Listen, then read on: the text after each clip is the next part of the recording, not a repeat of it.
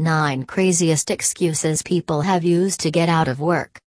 Sometimes employees just don't want to come in to work or have a legit, but strange, reason why they can't.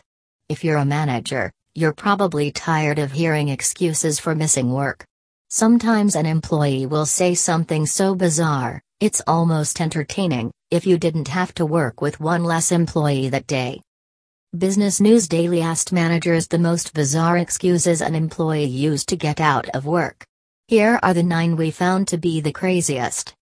I've got a sudden adult onset banana allergy and need to go home. An employee who regularly ate bananas in the office claimed to have a sudden adult onset banana allergy resulting in a severe runny tummy, said Molly Morick, career advisor and hiring manager at Resume Genius. He left the office almost immediately after arriving and consuming a banana as a part of his regular morning routine. It's my dog's birthday. We had an employer take off for their dog's birthday because they had to get the party ready, said Sean Breyer, owner of Sell My House Fast Atlanta. As weird as the idea was, they brought in pictures from the party. They had invited all of their friends and dogs over to the house and actually threw a party. The neighbor's cat was sleeping in my car, so I had to turn around. An employee called to inform me that they couldn't come into work because they'd discovered their neighbor's cat asleep in their car, said Morick.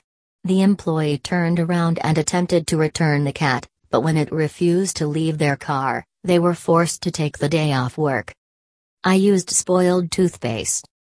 The craziest excuse I know is someone calling for becoming nauseous from accidentally brushing his teeth with spoiled toothpaste, said Ken Kilpatrick, CEO of Sylvia Marketing and Public Relations. My fortune teller told me I can't come into work today.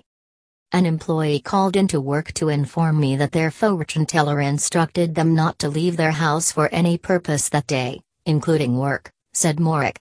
They proceeded to discuss how the misalignment of the cosmos meant grave danger and how coming into the office obviously wasn't worth the risk. I got a paper cut. One of our employees said that they couldn't bear the pain of a paper cut and needed to go rest at home, said Aris Vervulius, head of organic performance at Market Inspector. My fish died, I had an employee call in one day because it was really hot in his apartment and all of his fish had died, said Sonia Hansen, vice president of marketing at Target Process Incorporated. He could not come in because it was going to take him at least three days to clean it out. I think I've caught a monkey disease from my trip to the zoo. An employee had convinced themselves that they had caught a monkey disease from viewing an ill looking monkey at the zoo, said Morick. Although they hadn't come into physical contact with the monkey, according to their WebMD search, they'd contracted a life-threatening disease carried exclusively by monkeys called monkeypox. My house is surrounded by the SWAT team. One of my team members sent me a text that they could not come to work because their house was surrounded by a SWAT team, said Jody Shaw, Chief Marketing Officer of the Alternative Board. Apparently, their neighbor was suspected of holding a fugitive. It was a crazy excuse, but a true one. They even sent me pictures of the SWAT team in their yard looking into their neighbor's house. Thanks for listening.